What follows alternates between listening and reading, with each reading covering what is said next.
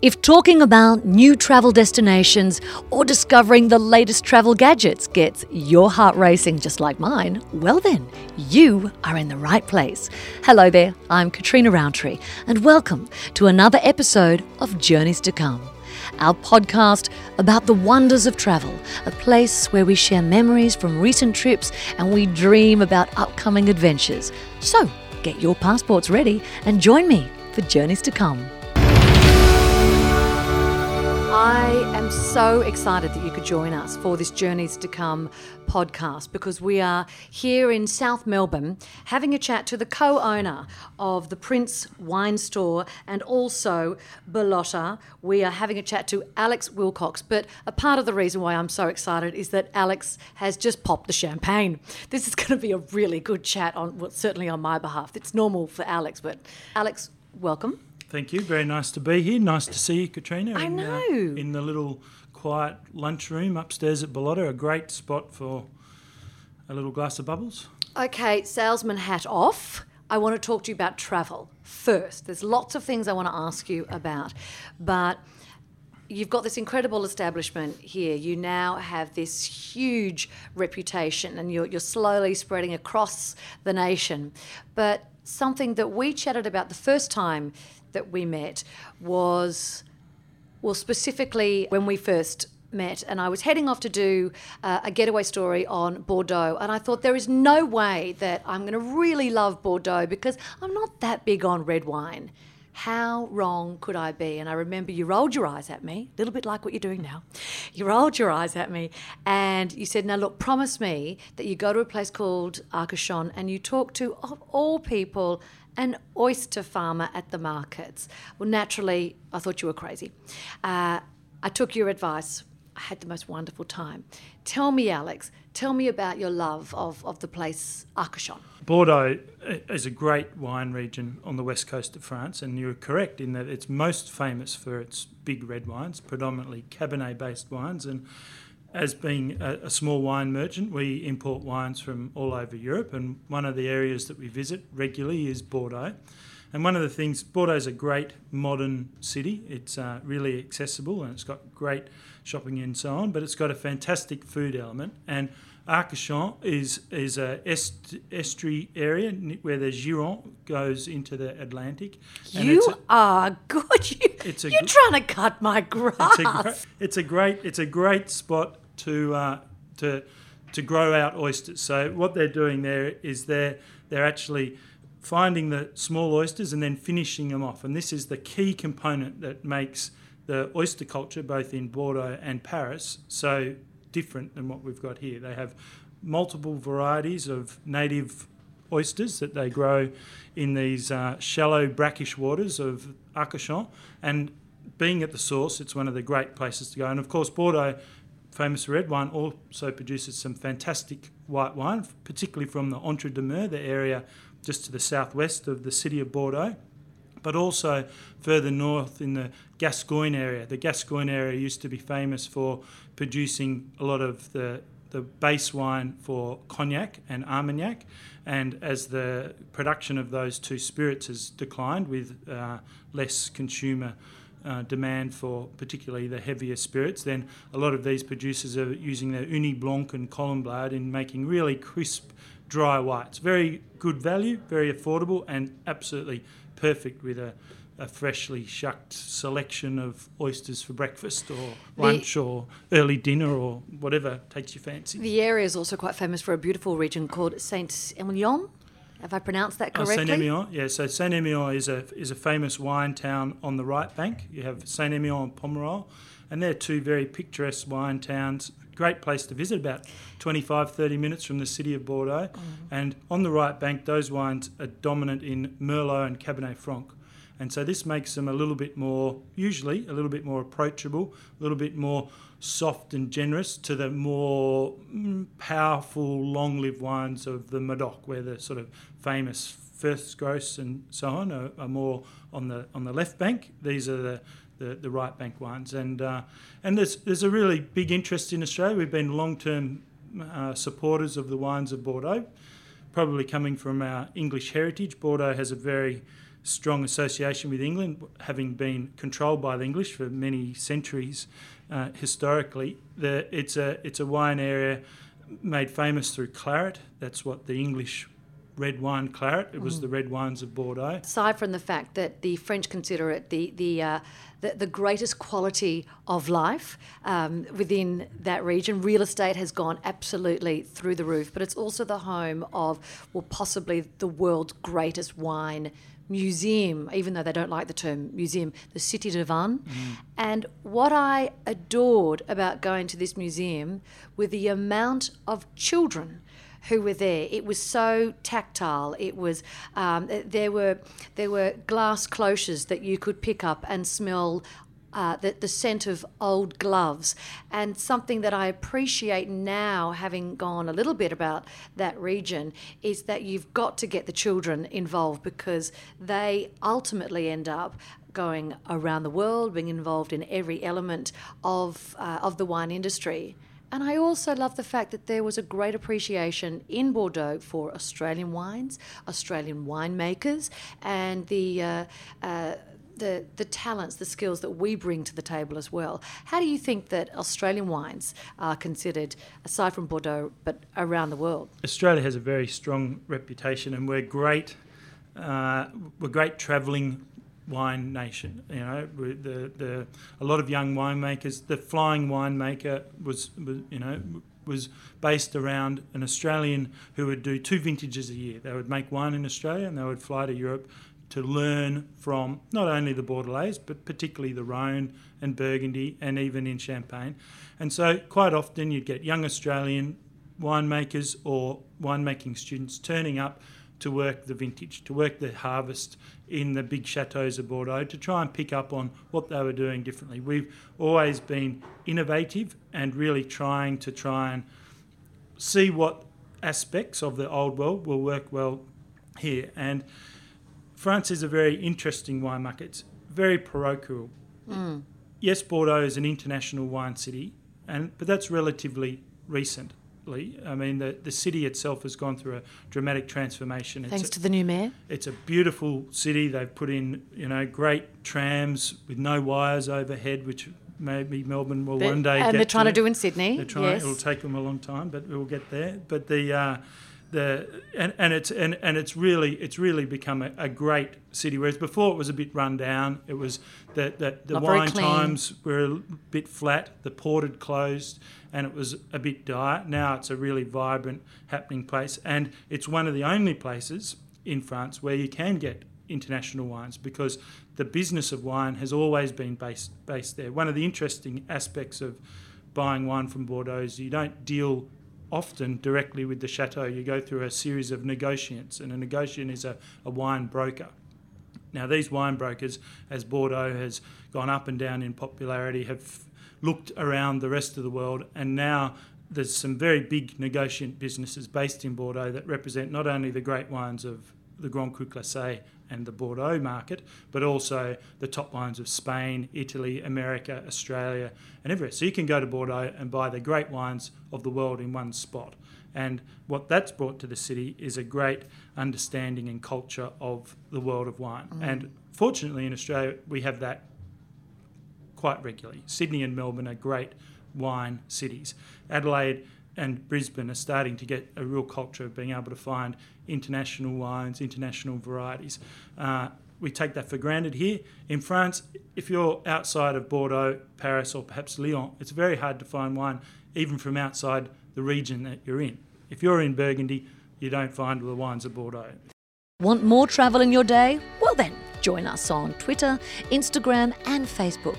Just search for Journeys to Come and follow us. And while you're there, hey, how about you share your own travel pics and stories with the hashtag Journeys to Come. We're here at the wine bar. The first time that I came here, I think I just got back from South Africa, and I had some lovely wines, but I could not find anywhere to buy the wines that I adored over there. Here in Australia, I walk downstairs, I go straight in, and he goes, right, there are South African wines just over there. How do you source the wines? Michael and I set up Prince Wine Store here in South Melbourne in 2003, 2004, and we deliberately wanted to have a place that was able to represent the world of wine.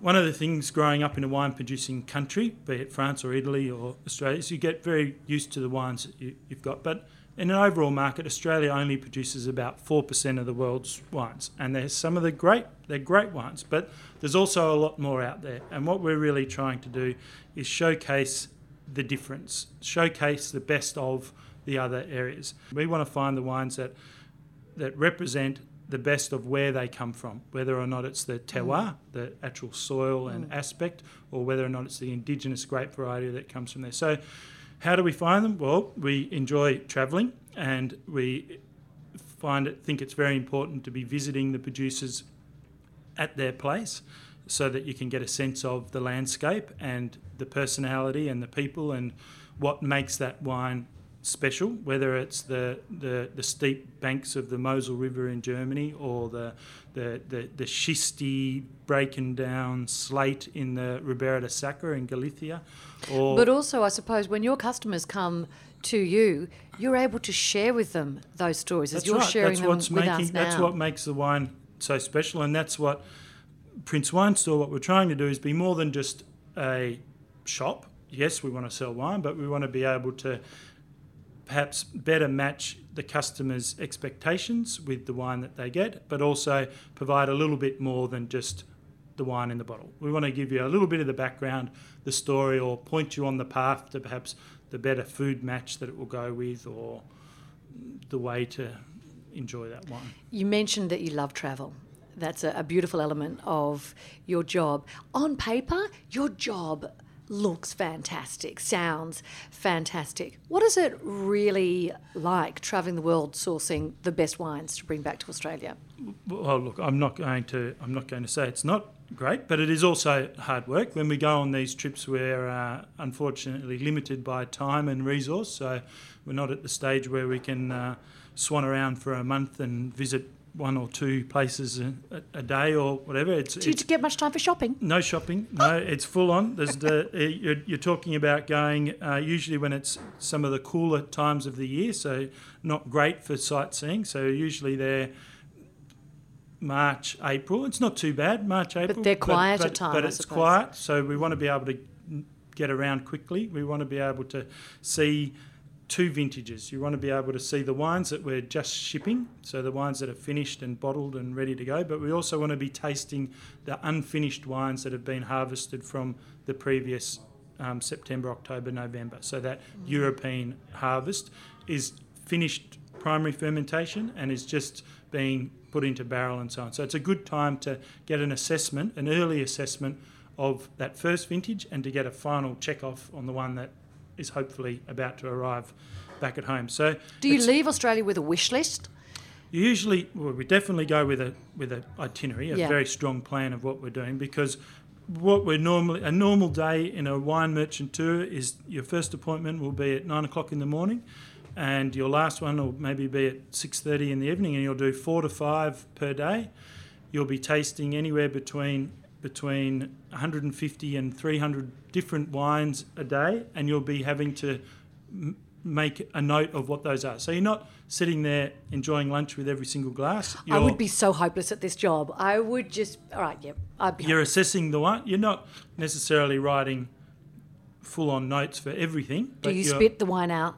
Yes, so you're spitting the wine. But of course, there's lots of nice elements along the way. Yeah. Often these people we've been dealing them with now for many years. They're good friends. They've been here. They've enjoyed the food. They've stayed at our house, so they like to treat us to some hospitality as well. Together, we love our wine, but my interest and that of our listeners is definitely travel and tourism. Who do you see where in the world is really, really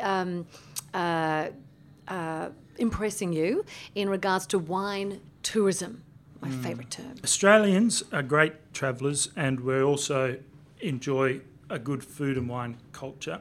And I think if you are interested in going to visit wine regions, it's worth making a little bit of an effort. If you go to Bordeaux, there's plenty to see. There's plenty of opportunities for you to taste wine and visit chateaus. Easy access, relatively. It's easy access. You might have to pay a bit, but it's easy access. But if you have a little bit of an interest and you know where you're going, if you can, most of these producers now have websites with the ability to contact them. And the experience that you'll get if you can make an appointment to say, I'd like to visit your estate and I'll be there at this time and I've come from Australia and I like your wine, or I've had your wine before, will be a completely different experience than if you just rock up. They're not. It's not like the Yarra Valley or the Hunter where they're expecting people just to drive into the car. It's not everywhere, but in most parts of Europe. However, having said that, you know, Piedmonte in Italy is one of the world's great food and wine areas, and they are incredibly open and accessible, and there's lots of ability just to do that, just to turn up. But again, if you do make the effort of an appointment, then I think you get a much different experience. So Piedmonte would be one of the great ones. Lyon as a city in terms of food and wine is fantastic. Incredible. It's not a wine growing area, but it's close to the Rhône, stuffing. Close to Beaujolais, and got incredible food. Well, what about in the States? You must forgive me for mentioning this, but as you're talking, I keep thinking about that movie, you know, in... Sideways? Thanks. Yes. America and the Napa Valley, Sonoma, have been set up incredibly well for wine tourism, and it's big business. But again, the ones that we find most interesting are sometimes not the ones that have the biggest car park and the biggest restaurant out the front. But you can go to Napa, it's an hour drive north of San Francisco, and have a fantastic day out and try some amazing wines. But if you take the extra effort and go that little bit further over the hills to Sonoma, or up onto Spring Mountain or Howell Mountain, which are the mountains either side of the Napa Valley, then all of a sudden you're experiencing some of the world's great Cabernets from that Napa area, or some fantastic Pinot and Chardonnay from Sonoma and Russian River. And in there are still great restaurants and there are still some great properties to visit, but they're not all lined up on the main road of Healesville. And I think a lot of Australians really enjoy that sense of adventure and doing a little bit of their own thing. Not for everyone. You can easily get on a good tour and do the big names, but I strongly recommend making that little bit of that extra effort. I have a selfish question. I'm about to go to Italy. I've got a friend's wedding. I'm going around the area of Como. Got any tips? Oh, well. You're right in that. I mean, Como's a spectacular... I mean, I hadn't been there until very recently, about a month ago. An espresso with George Clooney? Didn't happen to bump into him, but I did have plenty of coffees along the lakeside in the sunshine. So he was probably just on the next table, and I didn't recognise him. Going off to a wedding, probably. That's right. As well. Como is north of Milan. Milan's a great town, great city. Milan is about an hour and a half drive from Piemonte, which is well worth a visit. But if you're in Como and you've had enough of sitting on the side of the lake drinking bubbles or whatever, a short drive, I would say 45 minutes up into the Alps, into northern Lombardy, is an area called Valtellina. Uh-huh. And Valtellina is this spectacular alpine valley where you've got steep-sided valley on both sides and these incredible ancient stone terraces, 6 foot, 7 foot high stone terraced vineyards where they're growing Nebbiolo. So Nebbiolo is a red grape variety that is behind Barolo and Barbaresco in Piemonte.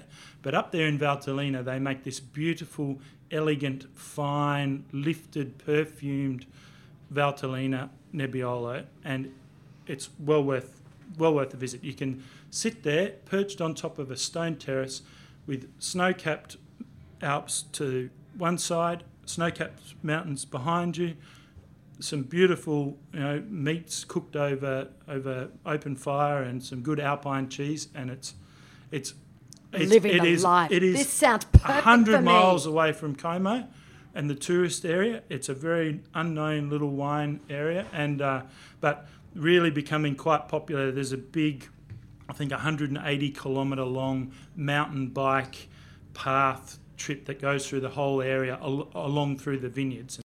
travel is often best shared with friends and family. So please share this podcast with your travel companions and make sure you subscribe to our podcast feed wherever you collect your podcasts.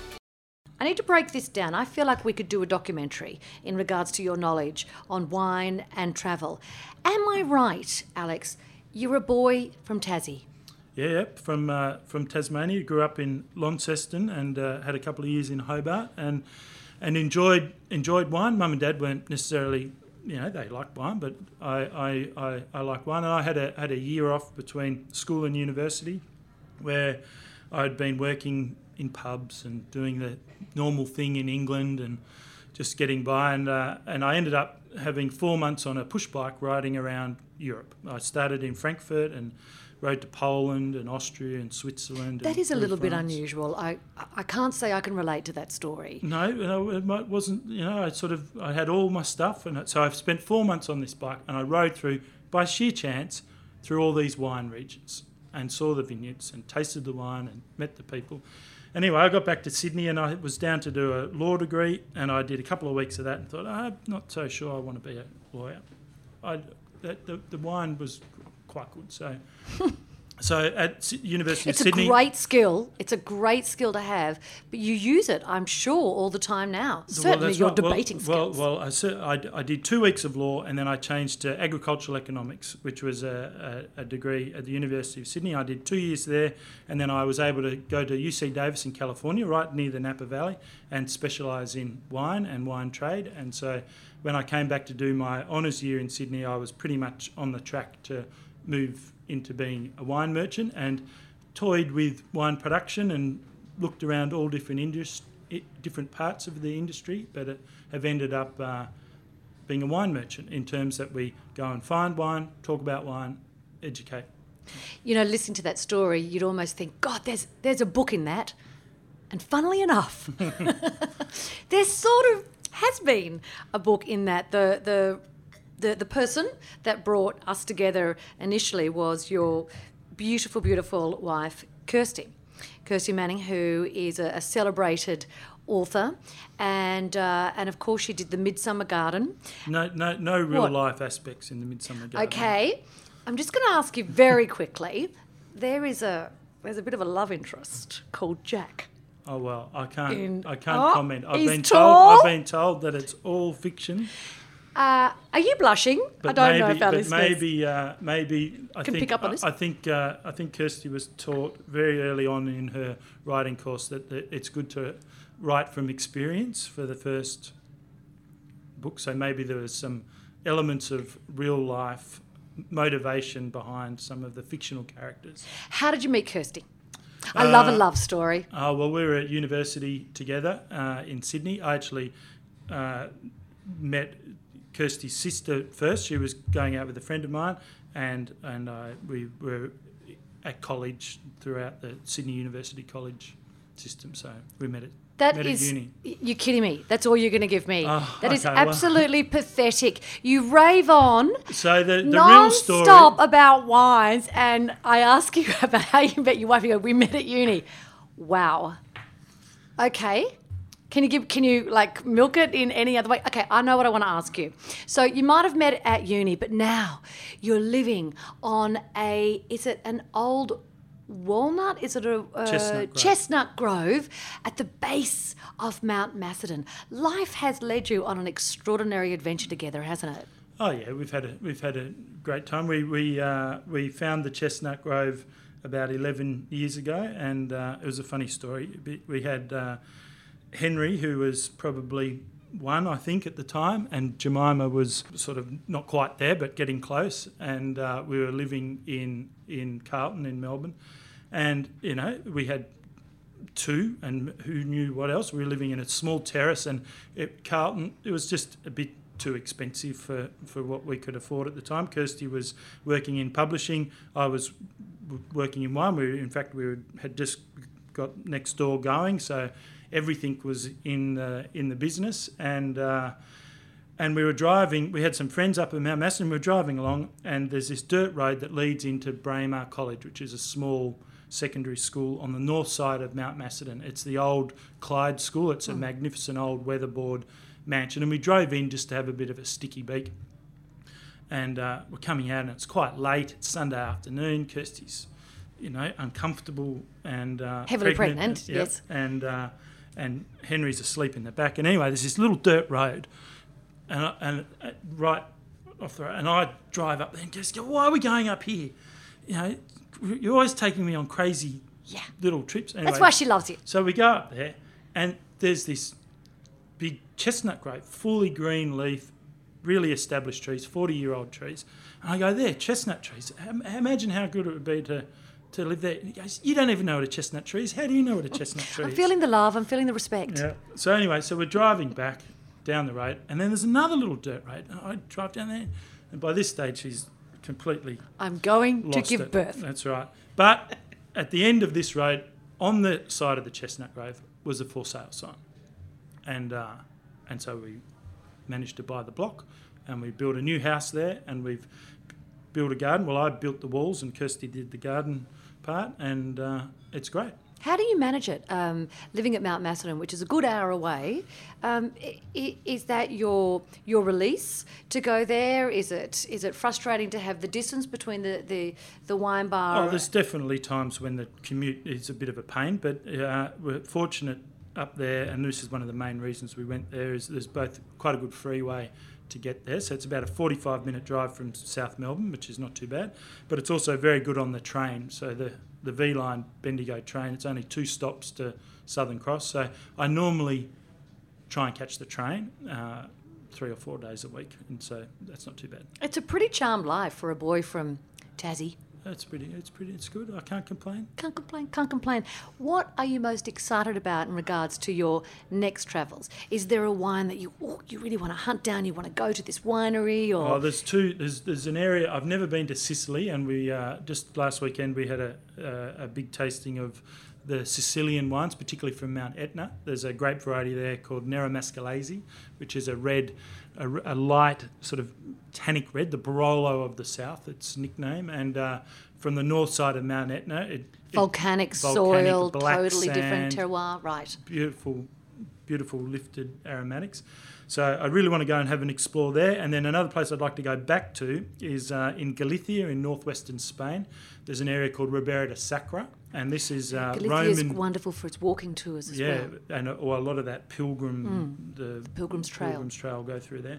But this grape variety called Mencia is grown up there, and it's fantastic. So those are the two spots I'm looking forward to.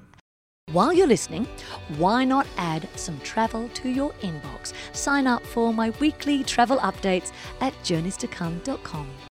And I do just have to ask this in regards to the, you know, the wine bar, and I know that you've opened up in Sydney as well. Do you see this as something that's going to spread its tentacles right across? Well, who knows? The Sydney market's very exciting, and it's changing a lot. I think the small bar and the ability for people to experience different wines more easily in Sydney has really changed the market quite a bit, and we feel that there's a good need to have one good store in a big city like Sydney and Melbourne, where people can have an experience. A lot of our customers don't come to us every day to buy their wine, and they don't buy all their wine from us, but we like to be able to put on good events, have good tastings, and educate people about wine. So we need enough space to do that, and we were able to do that both in Zetland and in South Melbourne, and we hope to be able to bring a hospitality element like Bellota to that Sydney space in the next 12 months, 2 years. So that'll be the next big step. And then further afield, yes, there's definitely interest in places like Brisbane and Adelaide and Perth and Hobart. They already have some good operators there that we support through our wholesale business, so we're not looking to do that anytime soon, I know that, but why not? Aussies just love their food and wine, and knowing the success that you found here, I know that we will adore it. I do just want to ask you quickly, are you online? Yeah, so we've got a online store that lists all the wines, because of course the wines that we import directly is only a small part of the wines that we sell. So the website princewinestore.com.au has all of our wines and has all of the offers and events and masterclasses. We're also a very strong wine education stream, so I've mentioned that a few times. But yeah, that's your passion, I can tell. But we run an English-based wine accreditation system called WSET, the Wine and Spirit Education Trust, and that's for both consumers and wine professionals, and that sort of is a building block that leads up finally to the WSET diploma, and then sitting above that is this rarefied environment of the Master of Wine. And so there are very few Masters of Wine. We're lucky to have a few of them who help us come and teach the courses. And so that's a big program that we run. And we also run a really fun program of introductory wine courses, Spanish wine courses, French wine courses. So one of the things that we get quite a lot of interest is for groups who are about to go on a big trip, maybe to France or Italy. They'll come in with their group they're going with, and we'll give them a little 2-hour or couple of night sessions on the wine regions that are going to. So when they land on the ground, they've got a bit of a better understanding about some of these different grape varieties, some of the producers, some of the different terms that they might see on the label, because quite often people are a little bit off-put by European wines in particular because it doesn't say Shiraz or Chardonnay or Sauvignon Blanc on the label. It's more about where the wines come from. And so the wines are labelled by their region or by their appellation control designation. So, you know, you might be in the Loire Valley and you might like Sauvignon Blanc, but unless you know that Sauvignon Blanc is the grape variety that goes into Sancerre or Puy-Fumé, you might miss out on trying some of the great Sauvignon Blanc that there is. The wonderful thing about establishing something like that is you educate them initially before they go off on their holiday, and then I would imagine that would create a relationship. They would then come back and they'd feel comfortable to come here and then to buy the wines that they've been introduced to whilst travelling. Absolutely, and I think it's a great thing to be able to do it before you go away, so that you can really experience a bit more about the food and wine when you're there. But it's also, there's nothing more frustrating than having this great wine when you're overseas and then you can't get it when you come back here because there's no importer or it's not available. So one of the other things we really like to try and do is go, you know, suggest a few places to visit where they can then come back, buy a bottle and share it with their friends who weren't able to go. And just quickly before we go, because I know that you travel in a very different way to me. I generally take the biggest suitcase I can possibly find and put everything into it, and there you are riding around Europe on a bike for 4 months. That was a long time ago. But, yes. But I normally we travel quite quickly and lightly, and so there's... no big suitcases. And, as I say, different to me. That's right. What do you always pack? I always pack some very comfortable shoes and thick socks because it's usually very cold in cellars where we're standing around all day. So you need to have good, not leather-soled shoes because the moisture and cold just seeps straight through. So whenever we're there on a wine trip, you've got to have good rubber-based shoes, which is a little bit sort of utilitarian, but that's what we do.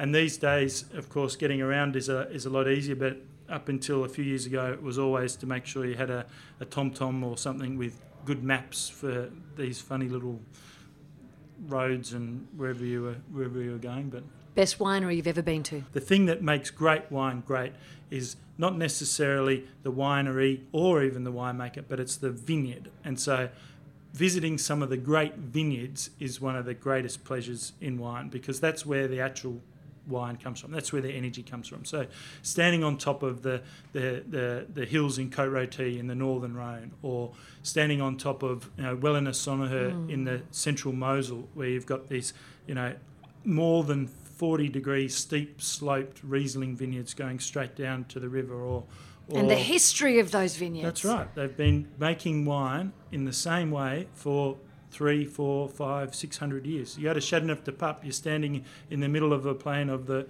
Gouret, the big pudding stone-sized pebbles. There's no soil, and yet these vines are little head-trained vines sticking out. So wineries. You describe that so beautifully. I wore heels when I went there to the pudding stone pebbles. Yes, not a good, should have had my rubber-soled shoes. Should have had your rubber-soled shoes. I've got one last question. I feel very disrespectful. What is the? Is it champagne? What is it? We're not. It's not actually champagne, but it is a sparkling wine from France that we've got here in the glass. So, champagne, of course, has to come from the Champagne region and is usually made from Pinot Noir, Chardonnay, and Pinot Meunier. And we have some very good champagne, but we've got a big dinner tonight, and we've decided to go with a very good quality, but slightly less expensive, so good value sparkling wine. This comes from the Loire Valley in France, so in that central Loire, just near Orléans, south of Paris. And this is Chenin Blanc with a little bit of Chardonnay, but the thing that makes this great is that it's method champenoise, so it's made in the same way as champagne in terms of the secondary fermentation, which gives it the bubbles, occurs in the bottle. And for a sub $20 retail priced French bubbles, it's delicious. Le Chateau is the way to go. The way to go. Alex Wilcox, I'm so proud of you. You have done so well. Thank you so much for sharing your time with us. Well, I hope you've enjoyed this episode of Journeys to Come. If you want any more information on the places that we visited or the people we spoke to, then visit our website, journeystocome.com, for full details.